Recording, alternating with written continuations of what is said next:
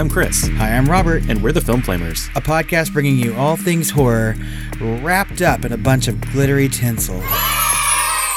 For your holiday enjoyment. That's right. The temperatures here in Texas have dropped from a sweltering 90 degrees to a frigid 68. And I think it's a little colder than that. well, we're definitely getting into the holiday spirit here with these chillier temperatures. And it's time to start watching some of these holiday horror movies that we're both so fond of. Yeah. And your first Christmas gift is Krampus. That's right. Um, I'm a huge fan of Christmas horror movies, and um, this one really just took me by surprise at how much I liked it immediately, and I was super looking forward to talk about it. Well, did it really surprise you? Because, of course, this is directed by Michael Dougherty, who also did Trick 'r Treat, which we are both in love with for Halloween. I will say that when I saw Krampus, I had already seen Trick 'r Treat, but when I went to go see the movie, I didn't realize that he was the director of it. So I Oh, had no idea. Yeah, I just really wanted to see the movie. Oh, yeah. I knew it was him, and I knew that he was doing it. I never caught in the theater. I don't know what was happening in my life that I did not see this, but I really, really wanted to see it. I was really looking forward to it. I just never really did until Robert showed it to me the other day. Oh, I love it so much. Um, my husband actually went to go see this in the theater with me, and he never does that. And he actually loves this horror movie, and that's a rarity. It's a Yeah. Christmas miracle. Yeah, well, it is a dark fantasy comedy horror. Yeah, it's a dark fantasy comedy horror. That's that's how Wikipedia describes it, anyway. A dark comedy, fantasy, horror adventure. Yeah. that's all of them Tragedy wrapped up in a pretty package. with a twist. like my cocktail. Yeah. So Krampus came out in 2015, and of course, it's based on the eponymous character from Austro-Bavarian folklore. And it was, uh, like we said, it was directed by Michael Dougherty, but it was also written by Michael Dougherty and uh, co-written by Todd Casey and Zach Shields. The film stars Adam Scott, Toni Collette, David Koechner of. What is it? No. Anchorman. Anchorman. Uh, Allison Tolman, Conchata Farrell, Emjay. ugh, I'm not going to go through all these names. Some of these people have like some serious horror cred behind them too. So I mean, it's what I like when a lot of actors have a lot of like a horror past to them. And so like Toni Collette obviously was in this year's Hereditary, which she was marvelous in, and most importantly, she was nominated for a Best Supporting Actress award for The Sixth Sense. oh yeah, and uh, Adam Scott was actually just recently in a horror film for Netflix, right? Uh, Little Evil, I haven't watched it. Yeah, I have. It was actually pretty good. It's it's really high on my list. I love seeing clowns set on fire. So Uh, Allison Tolman was in The Gift a couple years ago, and most recently she was in Castle Rock, the Stephen King series on Hulu. and she plays the aunt. Right. this, right. Toni Collette's sister. That's right. Yeah. Conchata Farrell, I think, is grossly underappreciated as a comedic actress. So, and I'm sure that we'll talk about that more later on, right? Oh yeah. And unlike Trick or Treat, Krampus, someone someone I guess got educated and actually released Krampus in theaters, and it got a worldwide total gross of like sixty-one and a half million dollars against a budget of only fifteen million. So it's four times. It did fairly well in the United Yeah. States too. Uh, like it's, I know that uh, it's it's opening night that Thursday night when they have those first showings. It raked in quite a bit of money, and that weekend it did well. It opened second at the box office, and I think the only reason it didn't get number one is because it opened alongside one of the Hunger Games sequels, and I mean that's Oh, just going to yeah. squash mm-hmm. it no matter what. What's interesting is that it was not screened for critics at all. That's true. Although it did get a 66% approval rating on Rotten Tomatoes from critics.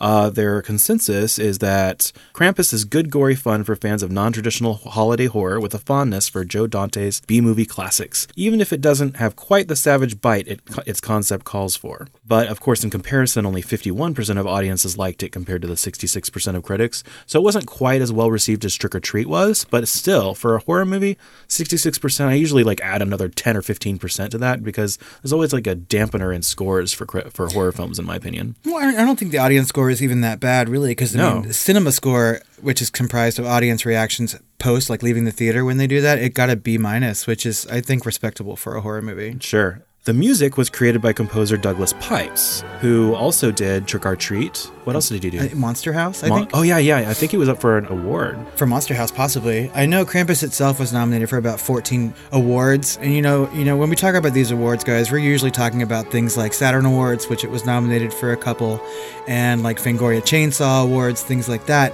It's important to mention that Douglas Pipes was nominated for Krampus, um, as sort of an International Film Critics Award for Best Score. Yeah, he, he also did the Netflix film recently, The Babysitter, the score for that. I haven't seen that either, so I'll have to watch that just for his music. Because I mean, every time I see a movie that he's composed the music for, I like it quite a bit. So Douglas Pipes uh, described the music as like a collection of twisted Christmas carols with pagan thrown in. Uh, he incorporated sounds of chains, bells, bones, and animal skin drums in the, in the score. And he had, of course, choirs chant and whisper in different tongues. And uh, of course, during the credits, we hear A whole choir of people singing. the whole choir of people singing to. Chris, oh Chris, oh Krampus. I just like it because Yeah. like it'll be a very scary Christmas. I mean, it just makes me happy every time I hear it. Yeah, it's really reminiscent of uh, Jerry Goldsmith's score for The Omen in a way Oh, when yeah, he does that. definitely. For Satani or whatever it's called. Mm-hmm. Well, guys, with all this background information, let's not wait anymore. This is Krampus. It's the most wonderful time of the year. With the kids jingle bells. Merry Christmas! Looks like Martha Stewart threw up in here. This is delicious, honey. It's a little dry. Well, mine's delicious. Mine's dry. Do you want to trade? It's the high Christmas. It's Christmas. It's Christmas. with those holiday greetings and gifts.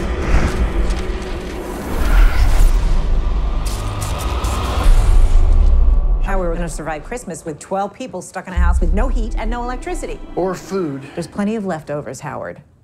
Beer it is. It's the weirdest thing. There's no cars, no people. How long can this keep up?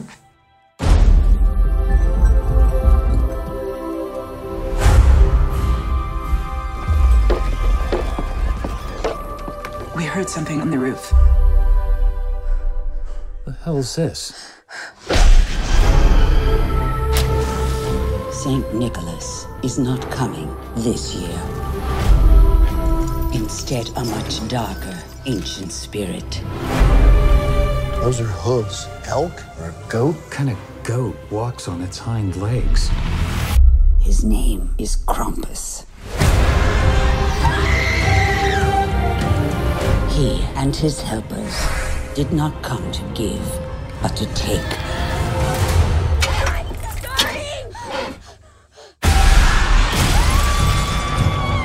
Everybody, hold on to each other.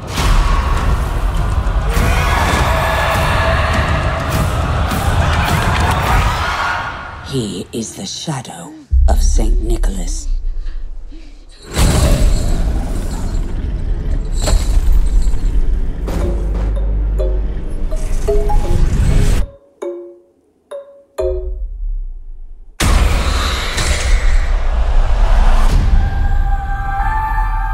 It's Christmas. Nothing bad's gonna happen on Christmas.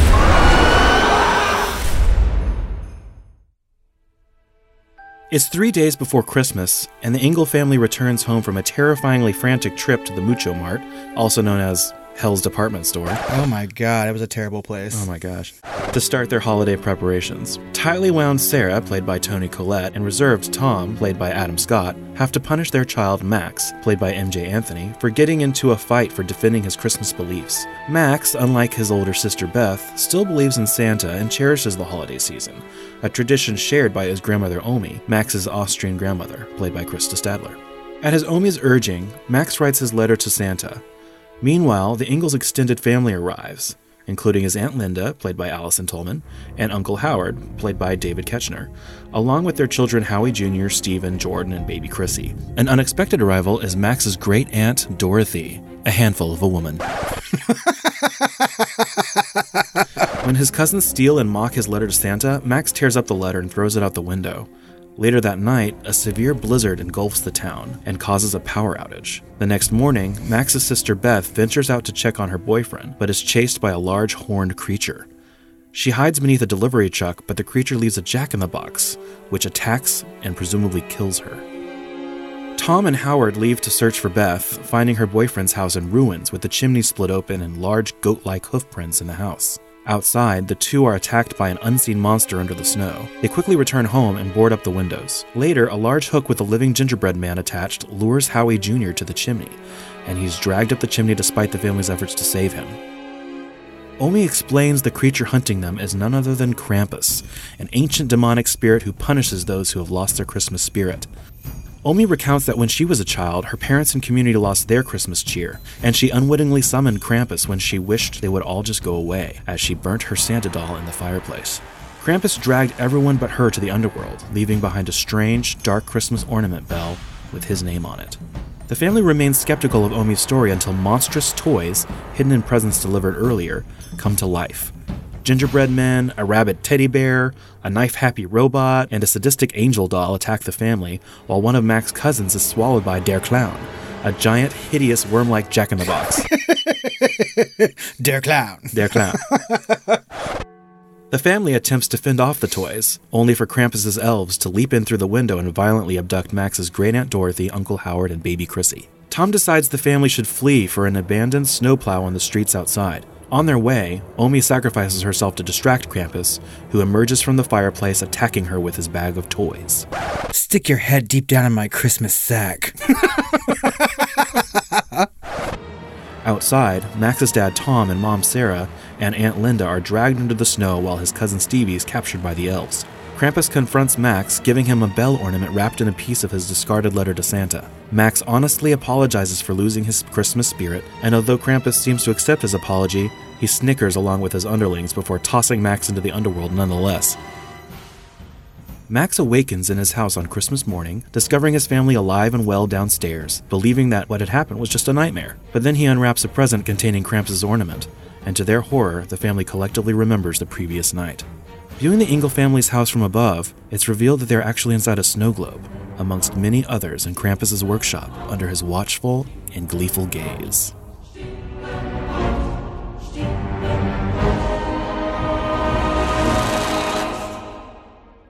Michael Dougherty had always wanted to do a, a scary Christmas movie. I think even before he made Trick 'r Treat, but the idea didn't really take form until his friend sent him an e-card featuring the Krampus creature, which was, according to him, just love at first sight. Well, I think too, because I, I read something about that as well, and it, it happened like many years ago, like decades ago, and it didn't really start to take form in his brain until you know after where he started writing it. Yeah, the project that, didn't right? actually take place, like actually start organizing it until like 2011, at which point that's when he teamed up with Zach Shields and Todd Casey to actually figure out the story. when he clearly loves his holiday work. I mean, Trick 'r Treat is, you know, a horror love story to Halloween, and Krampus is the exact same thing just at Christmas. And so, I mean, this man could make an entire career just making movies about holidays, like I'd love to see he'd do with like Easter or Valentine's Day or like Arbor Day or something. I mean, I'm sure he can find a way to make it a fun movie to watch. Yeah, well, it is a fun movie to watch. And they make sure from the start, because the movie opens when they're at Mucho Mart, which is obviously a riff off of Walmart. Right. And there's a reason why in the synopsis we say it's like Hell's department store, because it's kind of surreal, because they're trying to combine all of these holiday experiences in mm-hmm. one little like opening credit sequence. You see the Black Friday shoppers like clamoring over each other. You see employees falling off ladders, presumably breaking their necks. Yeah, You see like all the pictures, the family pictures being taken. You see like a, a school play being done there. Like it's all in one place. And you see the, the pictures with Santa. I mean, like all of that stuff's happening. And there's always like a weird, dark kind of twist to it, like dark comedy twist. And the kind of slapstick. That's where Max gets in the fight with the, the bully, where you kind of find out later it was about Santa being real versus not oh, real. Oh yeah, he gives that bully like a face full of snow, fake snow. Right? Yeah, there's a there's a family portrait that was done where they look. She's printing it out later at home, and she sees like, oh, Santa's looking at my daughter's ass, you know, in the picture. I mean, but disappointing. If, if that's supposed to be, if we're supposed to believe this is three days before Christmas, we've all been in that position where we forgot to buy a gift for somebody or we needed one last thing for our Christmas celebration. You have to venture out into these stores a couple days before Christmas, if not Christmas Eve, like I've done a couple times. And it's almost like that. You would think it'd be a ghost town, but no, it's filled to the brim. And everybody at Christmas time just seems to be in the worst fucking mood half the time. So, I mean, in this intro, we see people just crying and like all the workers just look Punching so each other. downtrodden. Yeah, Yeah. I mean, they're just all sad and, and whatnot.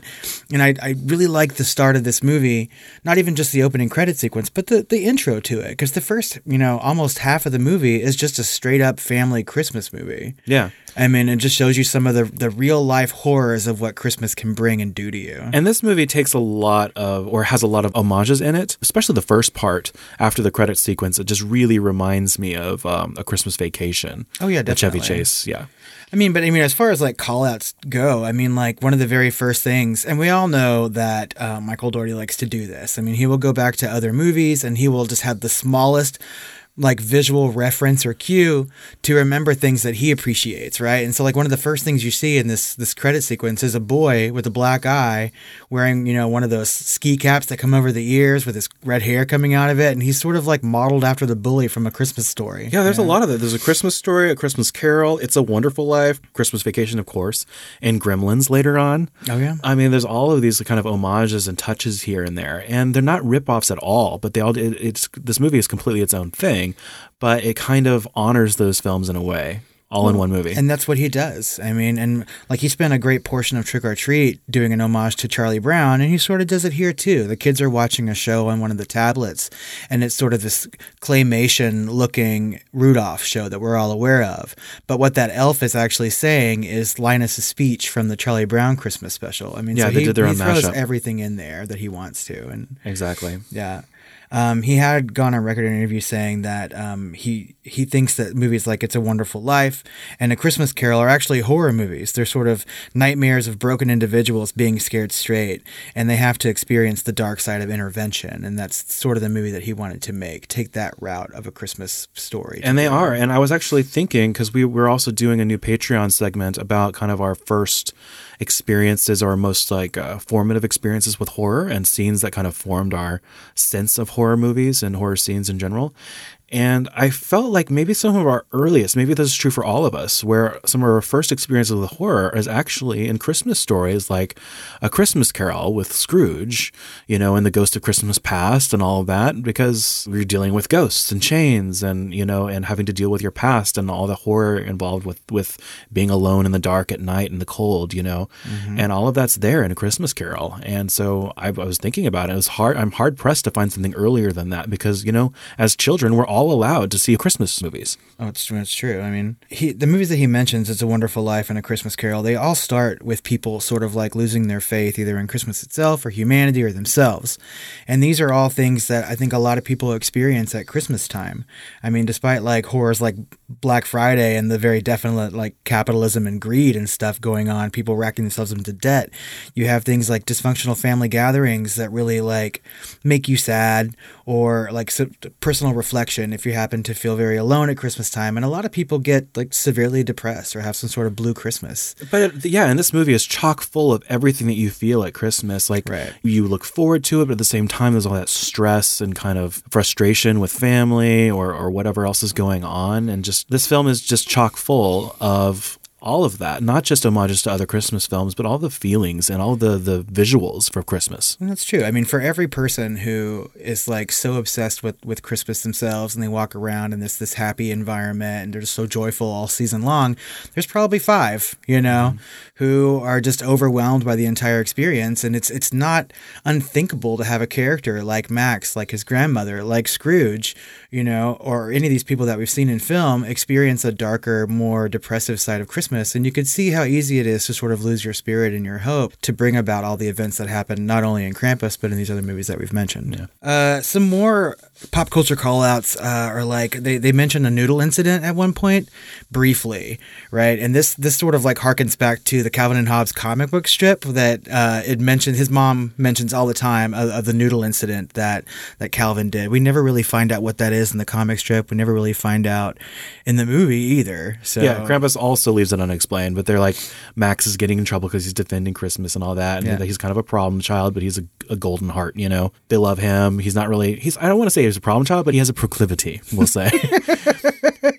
yes. and then there was that noodle incident with Max, and, and yeah, they leave it unexplained too. But it's yeah, that's a Calvin and Hobbes reference, and I, I loved it. Uh, a friend of ours watched the movie with us as well, and she mentioned um, that it reminded her of where the wild things are, and that sort of sparked a whole discussion with us after the movie as well. Yeah, he was wearing a, a onesie and very reminiscent with the tail and all that, like reminiscent of the Wild Things outfit. And let's not forget that the main character in that children's book's name is Max. That's true. So and and it's just idea of a child like wishing to be away from his family and sort of getting thrust into something that he wasn't quite prepared for and wanting to go back home. Yeah, there's a there's a big like, be careful what you wish for trope here that Mm-hmm. we also see in those other Christmas movies. Uh, we've already said that there's some callouts to Gremlins, like with the gingerbread man. Um, all the toys in this movie are almost a direct call out from a movie from the 90s called Demonic Toys. Yeah. And in that, there's an evil teddy bear, an evil Jack in the Box, an evil doll, and an evil robot. That's so, true. I mean, it's just like it's like he he pulled that straight from the '90s. Uh, there's some echoes of Tremors in this movie with the little worm creature that burrows under the snow, and all you see is it's like Bun- Bugs Bunny trail behind it, right? Yeah. and sucking people into the ground, very much like it did in Tremors. Or even before Tremors with Dune. Right. With the worm sign and stuff. And I mean, so like when the Tremors worms open their mouths, Der Klown, whenever he opens his mouth, is very similar to the Tremors worm. Exactly. Well, it also just kind of sucks them down, you know? So it's almost like a mechanism, you know, to remove characters from this movie. They're all just dropping like flies all down this movie. I think one of the most surprising horror callouts that we found in this movie uh, goes back to Ridley Scott's Alien. Yeah. Um, there's a lot actually leading up to um, when Howard and Tom are exploring the neighborhood and they come across that snowplow for the first time. And there's this rotating emergency light on the top of it. And it just really brings back, back that feeling from Alien of in the Nostromo. There's lights going on all around.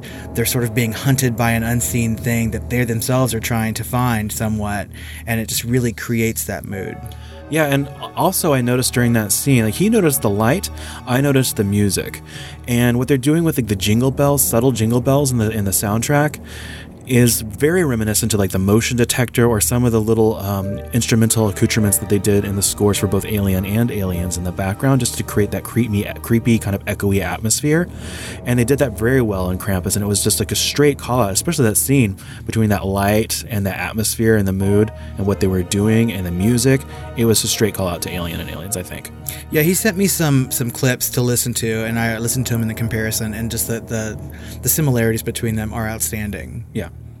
It's just another reason why this director um, obviously loves the source material that he finds inspiration from, just like we like to watch those movies as well. Yeah, and another reason why he keeps using Douglas Pipes for his music. Right.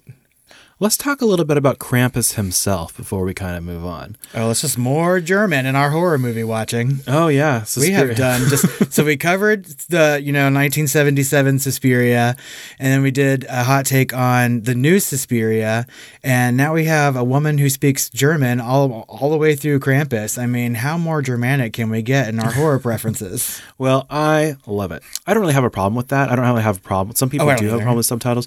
This film obviously has much, much, much less German than say the new Suspiria film does, which is like Mhm. half German.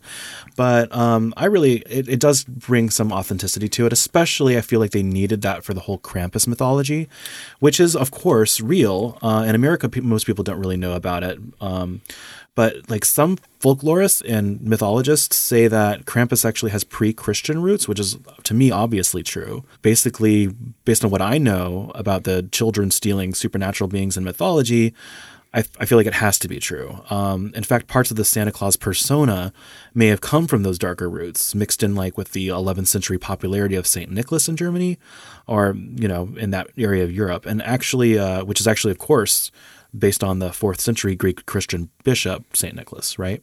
Oh, I didn't know that. Yeah. And so, uh, yeah, he didn't. He was an actual person, and he Mhm. was canonized. And there's all of this kind of stuff kind of mixed together, like so many other things that happen with like between paganism and other religions in Europe, with um and, and integration into Rome. And I'm well, there gonna- are some who believe that um, when people were trying to popularize Christianity, they had to sort of bring in some of these pagan influences to get people to convert. Yeah, yes, that's a whole thing. Uh, basically, whenever you're trying to integrate another culture, you're going to say like, look, let's let's take what's important to them and kind of merge it with what's important to us. And some of that happened, uh, maybe organized in an organized fashion, but I think a lot of that had just happens organically. Yeah, or incidentally. or Yeah, over whatever. Time. I mean, Um, even if you convert, you're still going to have some sort of family tradition from the you know your past that is going to influence anything that you do. Sure. And Santa, as he is today, is basically an amalgam between the, the pagan supernatural mythology, along with Norse mythology or Odin, uh, the Father Christmas legends, uh, which from Northern Europe was like Father Christmas, like the spirit of Christmas, was not the same thing as Santa.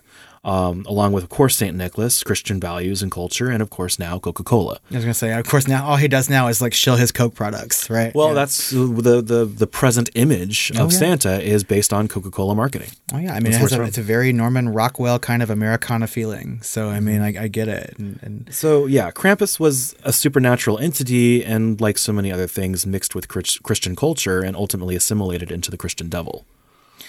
Well, and I know that it's still a huge part of, of German or Austro-German culture today that people still celebrate Krampusnacht once a year, and they have like these Krampus parades and Krampus runs where people, grown men, will dress up, you know, as Krampus. Yeah, in and, Austria and southern Germany, they have the, Yeah. the Krampus runs where the grown-up men just go around frightening children. and, and those costumes Yeah. are really like They're amazing. awesome. Every Yeah. time I see them, I'm like, God, these people put so much time and love into it. And I would love to go just see one in person. And also, it's like a culturally like okay night to go like parade through the streets and purposely scare children. That's the whole point. Like, Um, as somebody who's lived in Germany for part of their life, is Halloween a big deal over there? No. I was gonna say No. I mean, because I can't imagine how wonderful it'd be to like you know be be suffering the post Halloween blues and and then oh, but don't worry, Krampusnacht is coming, so you can dress up again. I mean, my God, that's gonna be great. yeah, there's a lot more wrapped up in Christmas than I would say even here.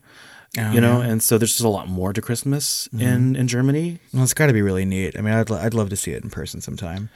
But there is just so much German influence all over this movie, not just from like the Krampus creature itself. Uh, Max's grandmother, Tom's mom, in the movie is, is German. Like Chris said, she speaks mostly German, right? And um, we come in, the first time we see her, she's just baking away for Christmas, making like Linzer cookies and all these different like German esque treats. Yeah. And um, there's just like so much German all over this film. Even the look of Krampus is mostly German. They have the cloven hooves and the horns, Mm-hmm. but you know, and all all of this comes from like the ancient like Pan mythologies and stuff. But of course, we would view as like the Satan imagery. But apparently, a lot of people came out of the movie kind of wondering what was up with Krampus's face when he's revealed, because I thought it was he's literally wearing a wooden mask that Right. looks like Santa, like a dark, evil Santa Claus. But it was done so well and so detailed that I thought that was actually what they were trying to do for his face, but it just wouldn't move.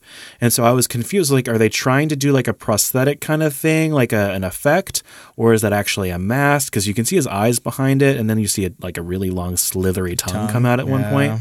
But apparently, I wasn't the only one that was kind of confused by that. I feel like they should have done it a little bit more like the elves in this movie, who were like really stylized, almost cartoonish. on the upon first viewing of this movie, I you notice that the elves are wearing masks most definitely, and I too, seeing Krampus for the first time in the theater, I was like, well, they have so much good effects in this movie, or so many good like actual creatures. Why did they waste all their time just making this boring ass Krampus face? And it wasn't until subsequent viewings that I realized too. I was like, oh, he has a mask on as well. Know? yeah, Like, it- they should have made it, in my opinion, they should have made it a little bit more representational or theatrical to make it obviously a mask. Right. You know, and maybe made a little bit better or more obvious reveal of his face underneath because you do see the eyes and that tongue and, and several hints of other things underneath there. But I don't know. Um, that tongue is effective. it's still the, the the mask looks cool. I mean, it's It just does. off-putting when you don't when you see it like not moving. So it just looks like an old creature effect where it's just like a big plastic or rubber movie monster or something. And just like, I did- didn't quite know what they were trying to do there. But the overall, mouth is agape and kind of askew, and there's you could see the teeth and whatnot, but they just look like normal human teeth. But I mean, the minute that tongue comes out and licks his grandmother, I was just like, oh shit. yeah. overall, this thing is huge. It can obviously has like super jump or something because Oh, yeah, it's just it's- jumping from roof to roof. He's like Super Mario Three for real. Yeah, and he still goes down chimneys and breaks them in half in order to like, you know, come into your house, Mm-hmm. which is terrifying in and of itself. And overall, I would say I was very happy with the look of of Krampus and the representation of him in this film. I thought it was uh, pretty cool. Besides that one little confusing thing. I'm super happy with all the creatures in this movie. I Oh, think that the man. practical effects and the creature design in this movie are incredible. I love the little robot. I love the little angel doll, Annabelle's sister, Angela. Angela. Um, but uh, yeah, and of course the the evil teddy bear. My God. oh my gosh, I love that rabbit teddy bear. I But that Jack it. in the Box, that Jack in the Box was Der just Clown. Der Klown was just over the top. That was gross. Uh, everything, so all the horror in the second part of the movie, once we get past all the dysfunctional family parts, um, is very anti Christmas. It's almost like the polar opposite of what we think a happy Christmas is. So they take these things that we find joyful in the holiday season and personify them in the most evil ways possible. Yeah. So, like we said, there's you know an, an evil angel ornament or doll called Perchta. Uh, there's a, a robot, um, the toothy teddy bear, right? Yeah. But I think my favorites are the little gingerbread men. Oh, yeah. they crack my shit. But they're up. also the only things that are basically non-practical effects or in-camera Right. effects in the movie because they're all every all those other toys are real, but the gingerbread men have to be like 3D, you know, generated. And normally that would be the thing I like the least, right? I mean, I always applaud practical effects. We did in Trick 'r Treat as well. It really reminded me of Gremlins or Evil Dead or something, Yeah. especially uh, Army of Darkness, where he, all the little ash things come out of the mirror and they're Mm-hmm. attacking him. I almost wanted a, a longer scene with all the wacky hijinks of the gingerbread men, but we didn't get too much of it. No. Well, Yeah. and I think too, because I think he really wanted to highlight these these practical effects, these practical makeup and creatures that they they made on set, and so they didn't do the gingerbread quite as much. Maybe they didn't have the budget for that. I mean, who knows? I do know that one of those gingerbread men was voiced by Seth Green. So, Oh, yeah. wow, really? Yeah. I did not know that. I mean, they're funny, and they're they're trying to shoot uh, Uncle Howard with a nail gun and things like that, and just giggling the whole time. And All the just- toys are giggling. Oh yeah. I mean, they're having the best time. I mean, come on. Yeah, I think there's not one. I think the elves are giggling. Krampus giggles. I mean, like they're all snickering. they're having a lovely time That's making right. everyone's Christmas a living hell. It's So, just a big party. Yeah. Yeah. And so we're supposed to believe, and I, I think it's true, it's part of the mythology in this movie, that the summoning of Krampus comes when one has lost their holiday spirit and sort of destroys a personal memento of that particular Christmas season. So Max writes a letter to Santa Claus, which ultimately embarrasses him and gets him into trouble, and he rips it up and throws it out the window. And then a fantastic animated sequence in this movie, we see how Omi had done something very similar back when she was a child in Europe. Yeah, but before you get too far into that, like, and it was fantastic. Like when he throws that letter out the window and it just kind of gets consumed by the wind and the storm goes straight up into the sky, you see a very, like, to me, it reminded me straight out of Poltergeist. As soon as Carol Anne kind of lets them in through the TV or whatever, you see, like, that next day or that next night, the storm clouds is coming in, the very Oh, supernatural right. looking storm clouds. And it was almost liquid looking of, and this, this, was like an updated effect version of that. And it just reminded me so much of Poltergeist, and I loved it. That's right. It was a really good touch. when Omi recounts her story of, of how she first encountered Krampus, we are given this like fantastic animated sequence, something that I was not expecting at all in the movie, but completely blew me away. Just the way that it looks, the feel that it gives, and her narration is just wonderful because I think that's like one of the only places in the movie that she speaks English. Yeah. Right.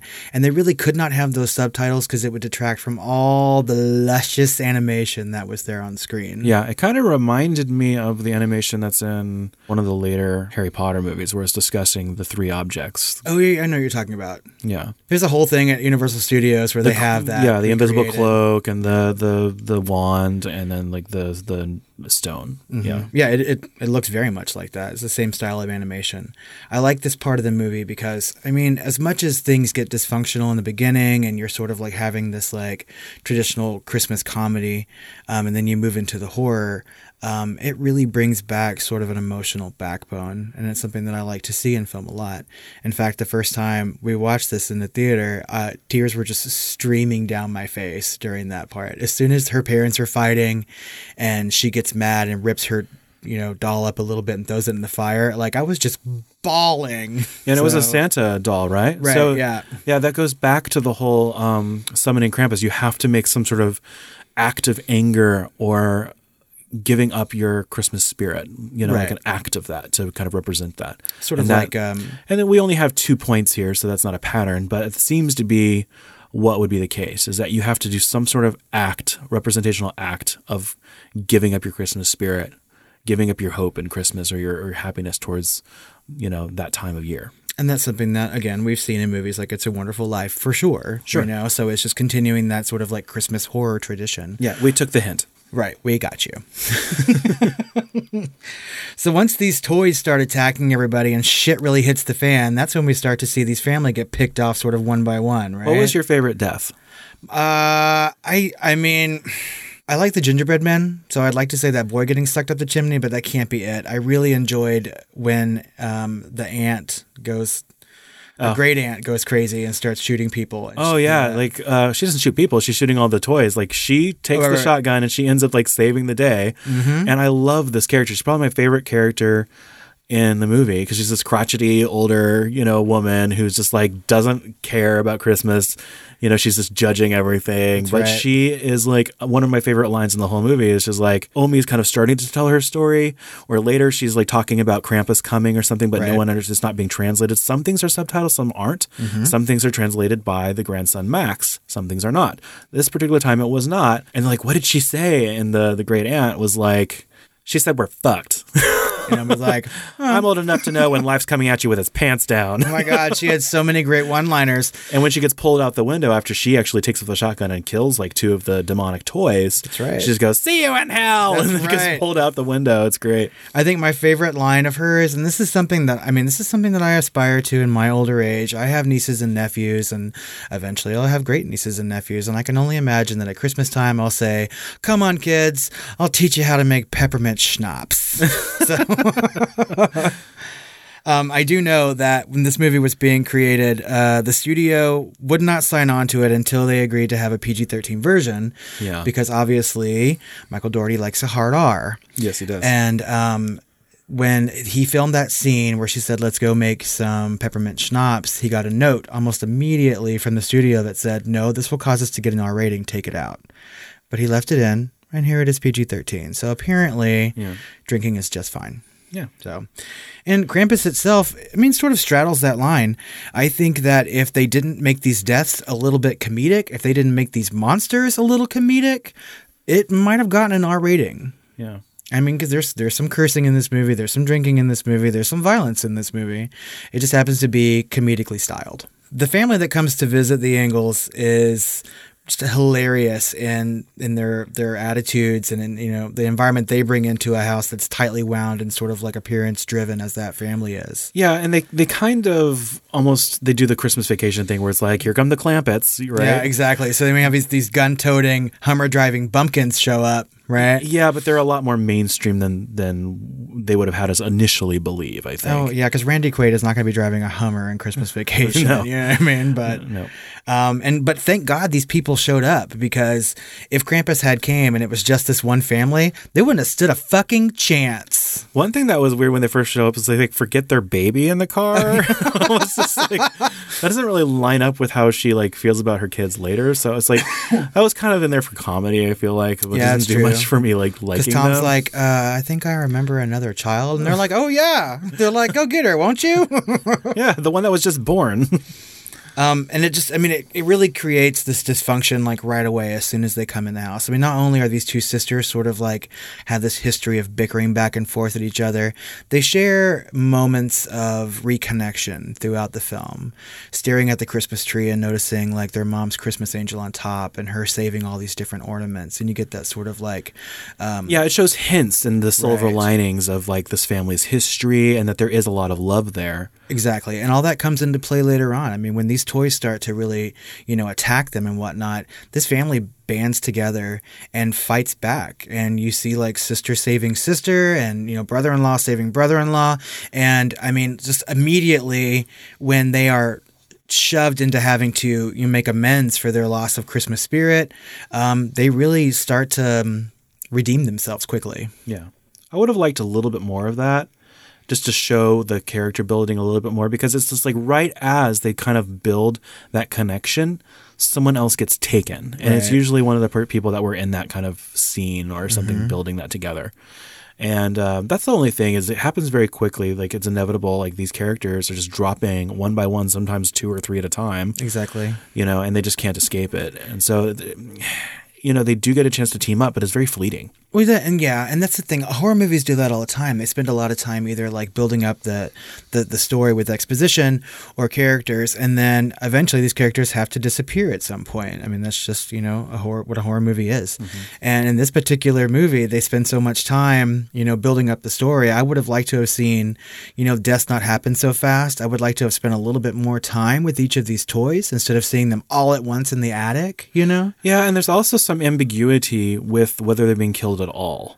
That's that might- true. Yeah, and because we don't know what happens, we don't see anything after they're taken. Right. It's presumed that they're consumed or taken or eaten or something. but you don't really. There's no real gore in this movie. There's Well, like there's none at all. There's well, there's a bite. On, Oh, that's right, right. On Uncle Howard's leg from Right. this, like the little trimmer snow beast or whatever from Mm-hmm. their first outing. But uh, but other than that, you just don't know. So they're they don't really know. That's why they're searching because they don't know if they were taken or if they were eaten or if they were whatever. Well, and do you sort of think that they, the filmmaker, film writers, do that to to build a sense of hope? Really? I mean, did you think that they were dead, or did you think they were just gone? It definitely had a mechanism to it, but I would have liked to see more. Like at least like okay, are they being injured? Are they being put into like some sort of catatonia or catatonic? You know, like what's happening? Um, Are they being cocooned somewhere? but the perspective is constantly on the family. There's another missed opportunity here that I that I really like. It's really just my opinion, and that's this the a kind of almost like a call out to The Shining in a way. At least the the book and maybe the miniseries is the snowmen in the front yard. Where it's kind of alluded that if you don't look at them or whatever, they're going to move, or that they are just multiplying. There's just creepy, creepy, creepy snow. And that's like the creepiest thing in the movie to me personally was those snowmen right outside their windows and just like kind of multiplying and some seemingly some of them getting closer. I think it was was it you that said after we we watched this that it almost just seemed like those were the neighbors that were being kind of placed in their front yard as they were killed or taken. I think my husband said that. Yeah, I think it was Rob. Yeah, not yet. I'm sorry, guys. My husband's name is also Robert. so, I mean, for future episodes, that might get confusing. Yeah, I was like, oh, the Robs are coming. So yeah. Uh, he he really thinks that every time Krampus gets or kills a neighbor, that it's going to show up in their yard dressed as a snowman. And he was telling us about possibly one of them wearing the sweater of the fat kid from the family. You know, and? I don't dislike Howie that Jr.. theory. I no, I mean it's interesting to think. I didn't happen to notice it myself. That would explain why they're kind of growing and stuff. I would have liked to see a snowman with a DHS hat or something from that Yeah. delivery guy, but Well, and know. too, that would sort of explain why some of them have a really like personified looking humanoid face. but they never really showed them actually moving, and they never really did anything with the snowman other just than being creepy because Right. they walk right past them essentially when they're going towards that uh, snowplow. And you're comparing this to the hedge animals in The Shining, Yes, right? Which is The not in Stanley Kubrick's version. No, it's not. No, it's but only it in the miniseries in the book. In the book, yes. But that's an incredibly creepy scene too. And if they had done that with those snowmen, where you sort of have one person looking away and you can actually see the snowmen slow, slowly creeping toward the house, you know. And again, maybe that's just something that we need to save for the sequel of Krampus. Well, yeah. they're going to have one. And they constantly were calling it out. The Max was like, "Uh, there's a snowman in our yard. Uh, there's another snow. Like, look at look at the snowman. You know." And they see and no one seems to care. They're like, so? And it's like, well, it wasn't there a fucking second ago. Like you know this place is deserted. You know, like the house next door like has no one in it, and is like everyone's taken, it's broken, and we Yeah. keep getting people building snowmen on our lawn. It doesn't make sense. It's, it's creepy. People get it. exactly. That So, kid knows what's don't up. know. And there's a little bit more ambigu- uh, ambiguity in this film. Let's talk a little bit about the ending. Oh yeah, we, I think we have to. Yeah, there's an ambiguous ending to this movie where they all get end up taken. Max has this moment with Krampus where he's like apologizing for losing his Christmas spirit, and he wants to go back and get one more chance. And Well, he's Krampus- offering himself to Krampus. he has the too, single right? tear. Yeah, he's offer. He sacrifices himself to Krampus. Or he, he offers to, and Krampus kind of brings a spindly little finger, And- yeah. hideous finger, up to uh, Max's face and like wipes the tear away. And then they all just start snickering at him, and he gets taken anyway. God, God it didn't lick him. Shit. Yeah. Oh yeah. But no, he saved that for grandma. Oh. But no, but uh, the next thing you know, Max wakes up and it's a normal Christmas morning. Everyone seems kind of happy downstairs and everything's kind of normal. And it was like, oh my gosh, it was all a dream. This is the point point of the movie where I was like, oh, brother, they're not going to do it was all a dream trope, are they? Because I hate that. And God, I mean, because like that would have been like the worst idea too, because everyone was so happy and a loving family. And if he had just gone to bed the night before and woke up to that, that wouldn't make a damn bit of sense, you know? So, yeah, but then he opens a gift and it's the Krampus ornament. a bauble. Yeah.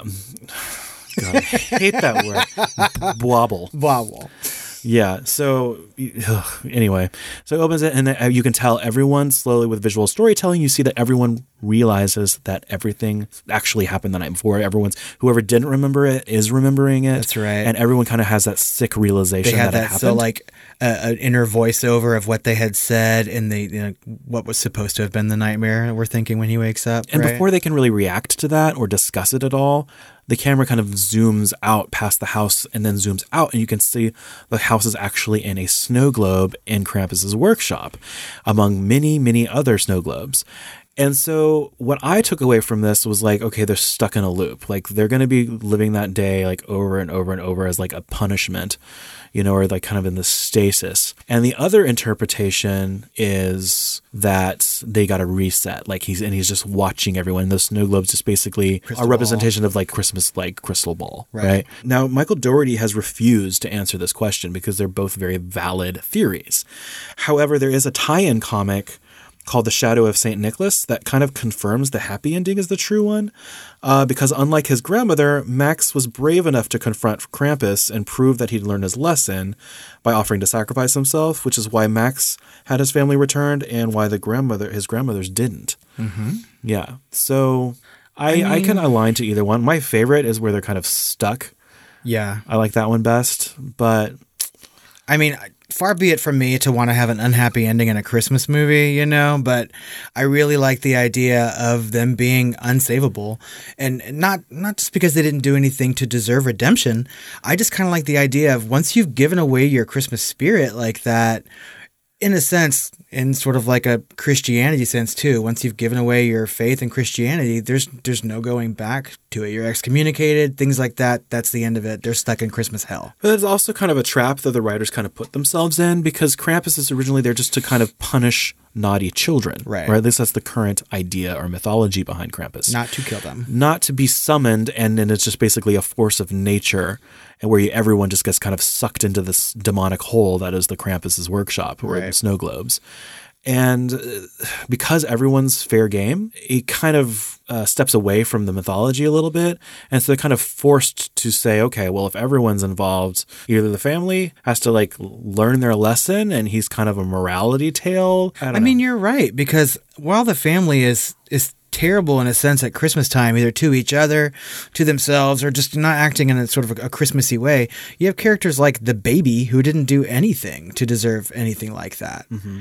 And yet, I mean, the baby is taken just like everybody else. Yeah, and they actually, I don't—I don't remember what happened to the baby. Just one of the elves grabbed the baby and I think left? so. I mean, because that, was like one of those quick wrap ups. It was a scenes. very chaotic scene. Yeah, the they elves take like three or four people at once. like jump in and then they just grab everybody, right? Yeah, so it was just an easy way for them to sort of wrap that up, I suppose.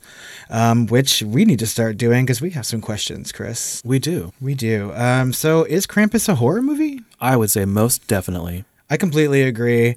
I think that in true Michael Dougherty fashion, he has shown immense love not only to holiday horror, but just holiday staples in general. And he really shows like a dark side of a modern family Christmas, even without the creatures involved. That's true. Uh, plus the influences, things like demonic toys, gremlins, aliens, all, tremors, all these things that we talked about.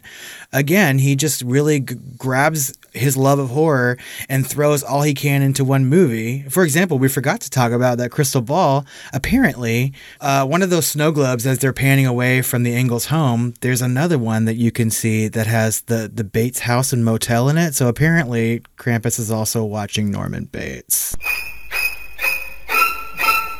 So Oh, I don't. That's nice. So I mean, it's just things like that that he does in his movies that just really make it. Yeah, that's Norman film. Bates's crime. No Christmas spirit. Yeah, that's his biggest.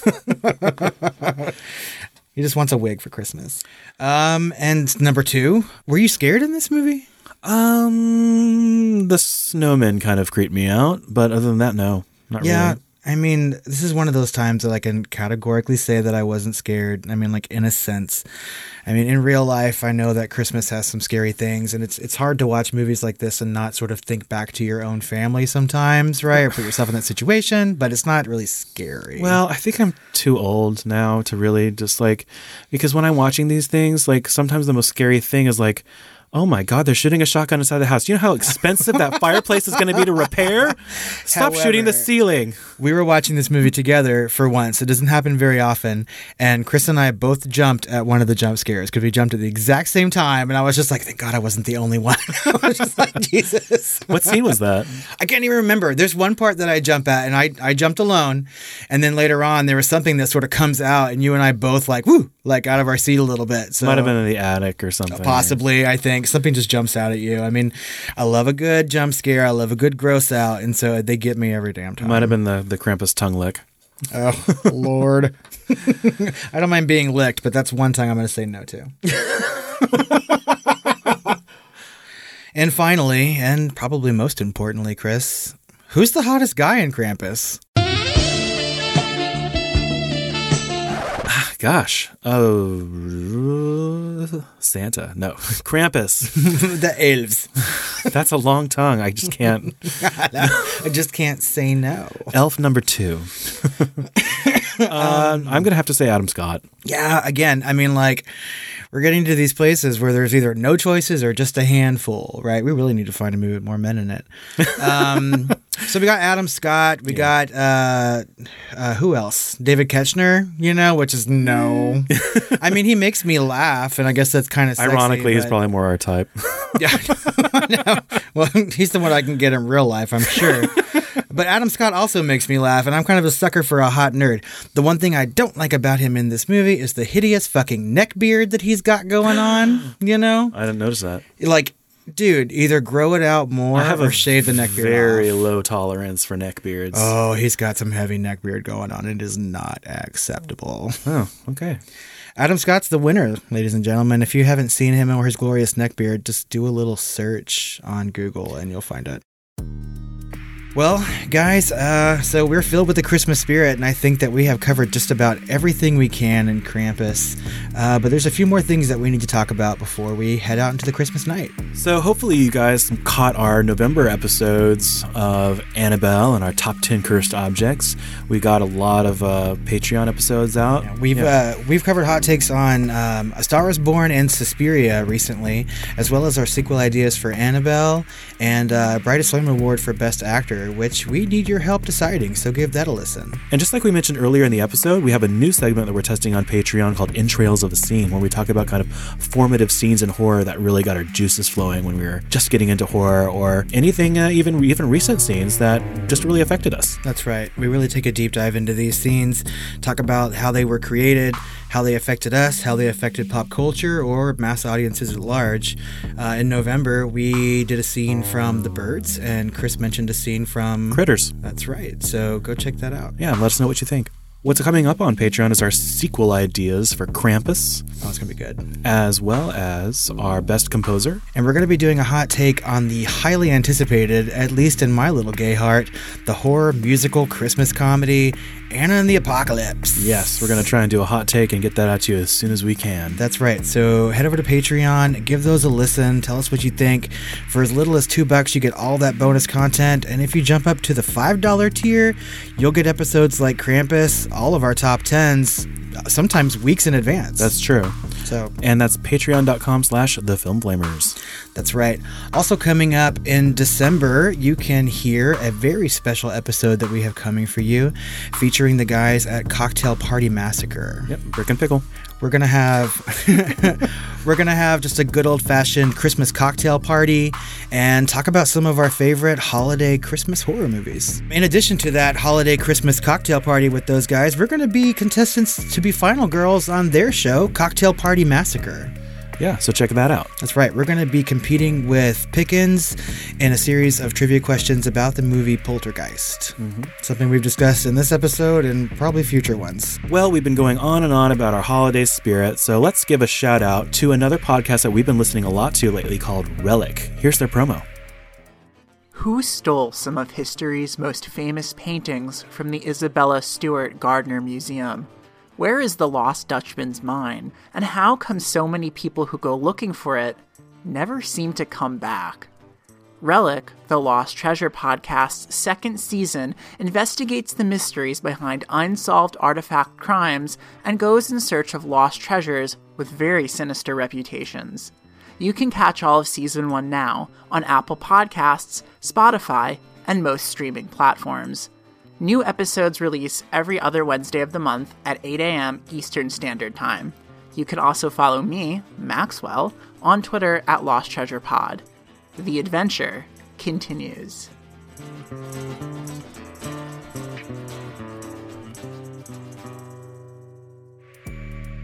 Guys, Relic is a fantastic show.